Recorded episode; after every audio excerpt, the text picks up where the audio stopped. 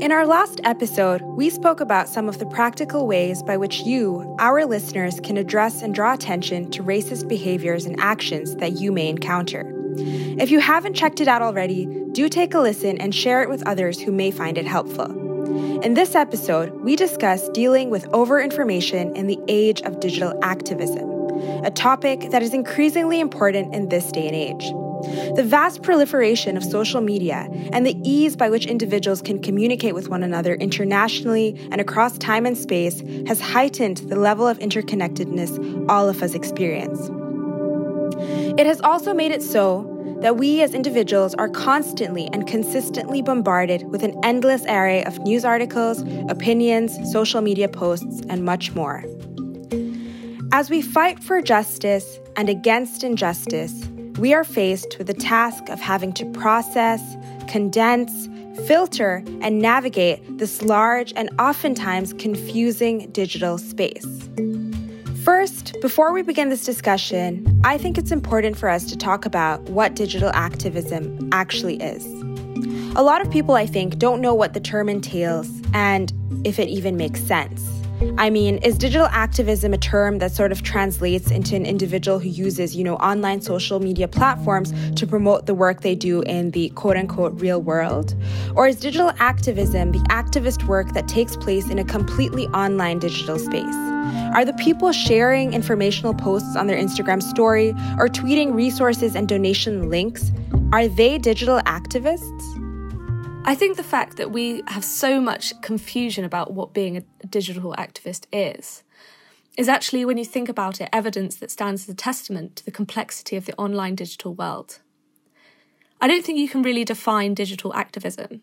The reason I say this is because of the vast networks that individuals have, because of our ability to share knowledge and resources instantly and to whomever we wish.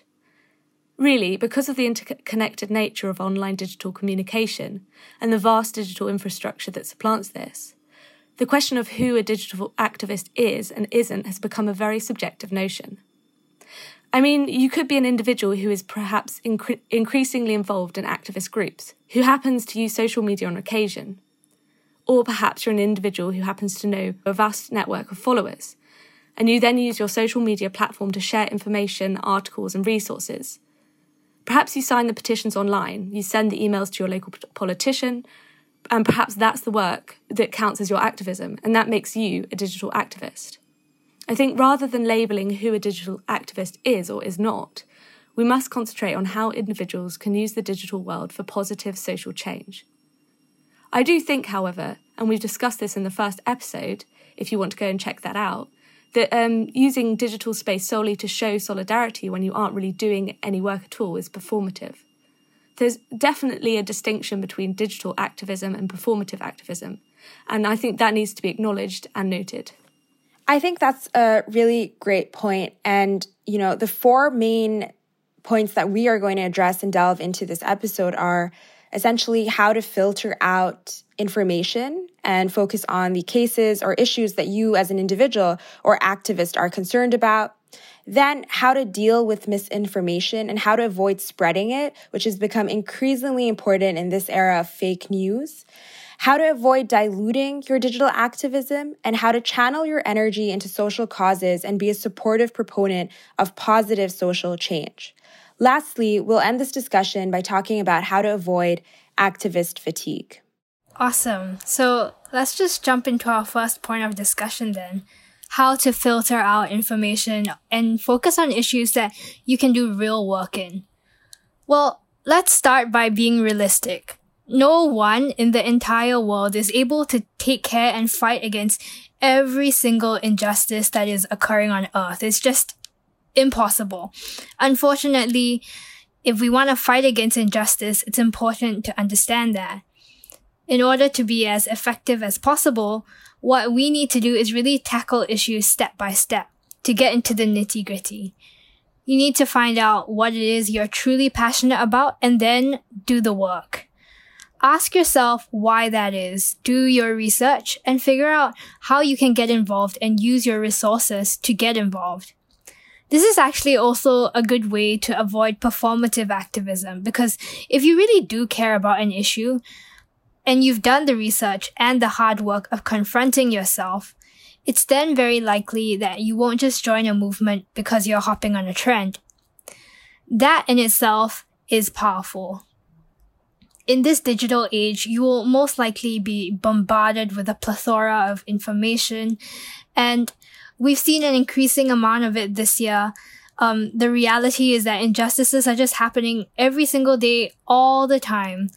There are an enormous amount of people who are being exploited by systems that have quite literally dehumanized them. We do not live in an equitable world. As tempting as it is to say you're going to try and tackle every issue that comes across your plate, from racist immigration restrictions to climate change, I think it's important to be realistic and important to be kind to yourself. That isn't to say you can't spread awareness on topics of importance. I just, I don't think there's anything wrong with that. But I do think that if you're going to choose to make a real and effective positive mark on this world, we need to figure out what it is we're actually passionate about and what it is we can do to help. Yeah, and I, you know, I think finding out what you're really passionate about um, is also a good way of sort of narrowing down the topic that you want to tackle or the issue that you want to focus on. So let's take, for example, racial justice.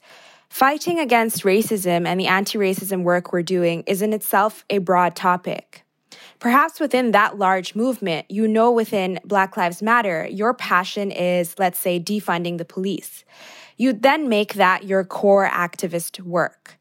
So, you know, you'd read about defunding the police, you would really understand what that means and what that topic entails. You'd do the research, you'd follow, you know, leaders or activists in that space. You'd look at organizations that are already doing that work that you may volunteer in or that need your help. You'd share their links and their resources. You would try to gather as much knowledge as possible on that topic, so on defunding the police. And then you yourself can slowly become a thought leader in that space because that's your niche, that's your core activist work. This becomes your passion, and you slowly to start to become increasingly knowledgeable and a real force for change in that sphere. That doesn't mean that you can't get involved in other activist issues within, you know, the Black Lives Matter movement or get involved in other movements. But as you can see, because you delved deeper into an issue that you truly care about, and you've actually, you know, dedicated that time to doing the work in that particular area, you're probably much more effective in working for and in that sphere. I also think that just because you have a core issue that's your main purpose or your main movement, it doesn't mean that you can't think laterally and expand your horizons into other emerging avenues of concern. So, for example, let's say you've been fighting for racial justice for a number of years, and perhaps you have a personal connection with the immigration system, and therefore you've been focused on that sphere um, and you know the connection between racism and immigration policies. Let's say you found a connection between these factors and discriminatory global economic policies. You can and probably should then do the work to research about how you can help enact change in that sphere of discriminatory economic policy. So there's always a way of expanding your activist work and thinking laterally and finding other avenues that are related to your core issue that you truly care about. I think that's a really good point about thinking laterally. I think some people might use the fact that they perhaps haven't found something that they're passionate about or they haven't done extensive research in a certain area to sort of discourage themselves from doing any kind of activist work or from like taking a stand um, for something they care about. So I'm here to say that it's definitely false and very much not the case. You can do the work even if you're still trying to find a niche or an area that you're interested in working in. Perhaps you need to read about numerous issues and find areas that strikes a, find an area that strikes a chord with you. In the meantime, I think you know you can I, I think you can still sign the petitions and share the resources and make the donations. It doesn't stop you from being involved. Do not let indecisiveness allow you to remain inactive. I also think that all of us, every single one of us, have a skill that we're particularly good at. Perhaps you're an amazing writer or a wonderful public speaker, a really good way to see what you can do or how you can help is to leverage the skills that you already have for the good of the activist work you're engaging in. Take, for example, you're, a great public speaker. Perhaps you may volunteer at an organisation where you can give speeches regularly to key stakeholders. Perhaps you're the person who engages at the public face of a movement. You know, you do the media interviews, you become a guest on a podcast, things like that. Or let's say you love doing research and you're really good at it. Say maybe you're doing the policy planning, you create the documents or research the key agenda items. You do fact checking, things like that. And I think it's important to remain positive um, in this headspace. You know, it's it's great that you brought up the point of fact checking. This brings us to our second key point, which is how to deal with misinformation and how to avoid spreading it. So the advantage of this age of digital activism is that it's really, really easy to spread information. I mean, there's virtually no monetary cost involved in joining a social media platform. I say monetary cost as well because there's definitely a cost to your privacy as an individual, but that's a whole other discussion. This low barrier to entry means that anyone can post, tweet, or, you know, publish literally anything they want and feel like. But this doesn't mean that the facts that these individuals are sharing are correct. There's also a plethora of various opinions, statistics that are being interpreted differently, misinterpreted, or misused. There are also people touting opinions and facts and discarding facts and stating that they are opinions. It's, it's messy. And I think that in this case, it's really important to form your own factual thought process behind the issues that you're advocating for. So this means if you come across something online that's interesting and that you'd, you'd like to share, you know why you're sharing it. First and foremost, look at what the source is and whether it's a credible source and whether the source is even cited. Don't be afraid to ask about where somebody got their information from or what source they attained it from. Um, even if you, even if you happen to disagree with the point at hand, then you definitely look up the issue or numbers being stated and make sure that it is in fact accurate once you've done that and you know and you truly believe in what you're sharing, go ahead and share it. But be prepared to defend yourself, be prepared to, to take responsibility for the content that you've shared. Another thing is that there was a lot of talk recently about narratives being oversimplified on social media through um, these Instagram reels called called PowerPoint activism, um, in which text was put into images and, and it was very easy to repost these things. Those are great and those are great for online sharing, but that's something you also want to be aware of. What kinds of narratives are being portrayed and are they being oversimplified? I know with social media, there's a tendency to act fast and, and share something you see as fast as you can. But when it comes to activism and, and serving a cause, it's really important to be factual and correct because and nuanced as well because if you think about any false information that is spread um, that decreases the legitimacy of your movement and it's also very easy for naysayers to then essentially debunk or fight against your arguments. So definitely do your due diligence, check your facts, not only for yourself, but for the movement that you are supporting.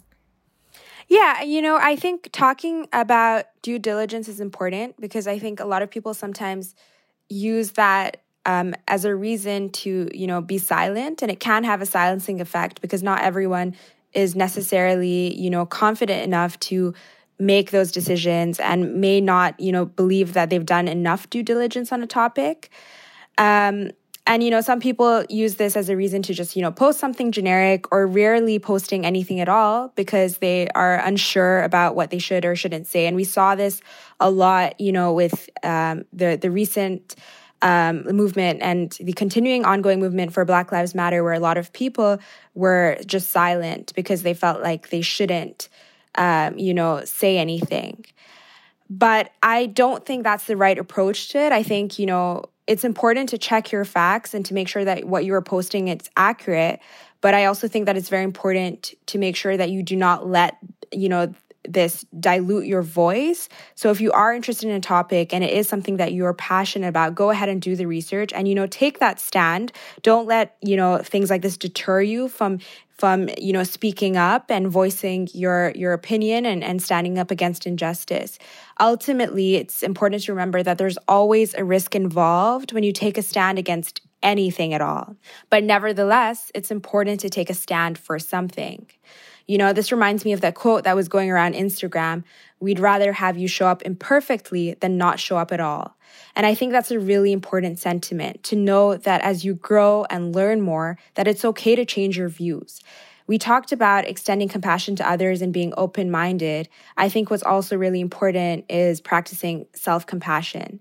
So once you have this mindset, I think you'll definitely be a lot more open to channeling your energy to activist causes. So, you know, the point about bringing forth your energy to activist causes links really well into our last topic, which is also about how to avoid feeling fatigue. I mean, this year has seen an endless array of severe injustices, particularly racial injustice. Unfortunately, these are not new behaviours, but what is new is that more of us are stuck at home. We are dealing with a lot of uncertainty due to the pandemic, and we are constantly in a hyper-connected state, checking our phones, our social media accounts, or hopping on Zoom meetings. This state of 24/7 information flow and particularly 24/7 information on social social justice initiatives and activist movements has resulted in a substantial amount of information overload. Every single minute there's a new cause, a new injustice and a new campaign. And if you're someone who's doing the active work and in general this results in a substantial amount of fatigue. So the question is, how do you combat this? I think first, really taking the steps we've spoken about b- above. Um, I mean, being realistic, looking at the causes you care about, and, and zeroing in on those particular issues. Um, and then we briefly talked about this in the last episode. It's actually giving yourself permission to take a break rest days are important for your mental health. You don't always need to be hyper connected as much as we'd like to think. We're not going to save the world without online activism. Sometimes just giving yourself the space to take care of yourself so that you're better able to put in the time and energy to tackle the issues that you want to tackle. Um, I also think disengaging with negative naysayers or individuals who drain your energy is so important. If you find yourself in contact with people who are constantly and consistently behaving in a negative manner on your social media, stop responding. Don't add more fuel to the fire. And the important thing to note, I guess, is that there's a big difference, a massive difference between individuals who may have a different opinion from you and are curious to learn or curious to engage with you, as opposed to an individual who's just being a troll. Another suggestion is designating a period of time once a week, every few days, or even every day, um, in which you do your activist work. That's a good way of compartmentalizing um, your time and your headspace. So let's say you take a few hours every Sunday, and that's when you catch up on your reading, your research, etc. Um, this way, you can alleviate some of the emotional trauma, um, secondhand trauma that comes with having to deal and process this information 24 7. Ultimately, I'd say listen to yourself. Don't do anything out of obligation, but do it because you are working for a purpose. So, yes, definitely. I think, you know, one of the core points that we'd like you to get out of this episode is that it's really important to find your purpose and to work towards it. Um, if you know, do definitely check out the other episodes in this series where we tackle different areas of racial injustice. Um, and check it out if you're looking for what your key purpose is in this movement and in this fight against injustice. And I think, you know, that's a great point to end on. Um, do definitely check out our other episodes if you want more information. Thank you so much for listening. I'm Muna Gassim. I'm Ashling Williams. And I'm Jingmin Tan. And this was Declarations. Our sound editor is Jay Richardson. Thanks for listening. You can find us on Apple Podcasts, Spotify, or any other podcast streaming service.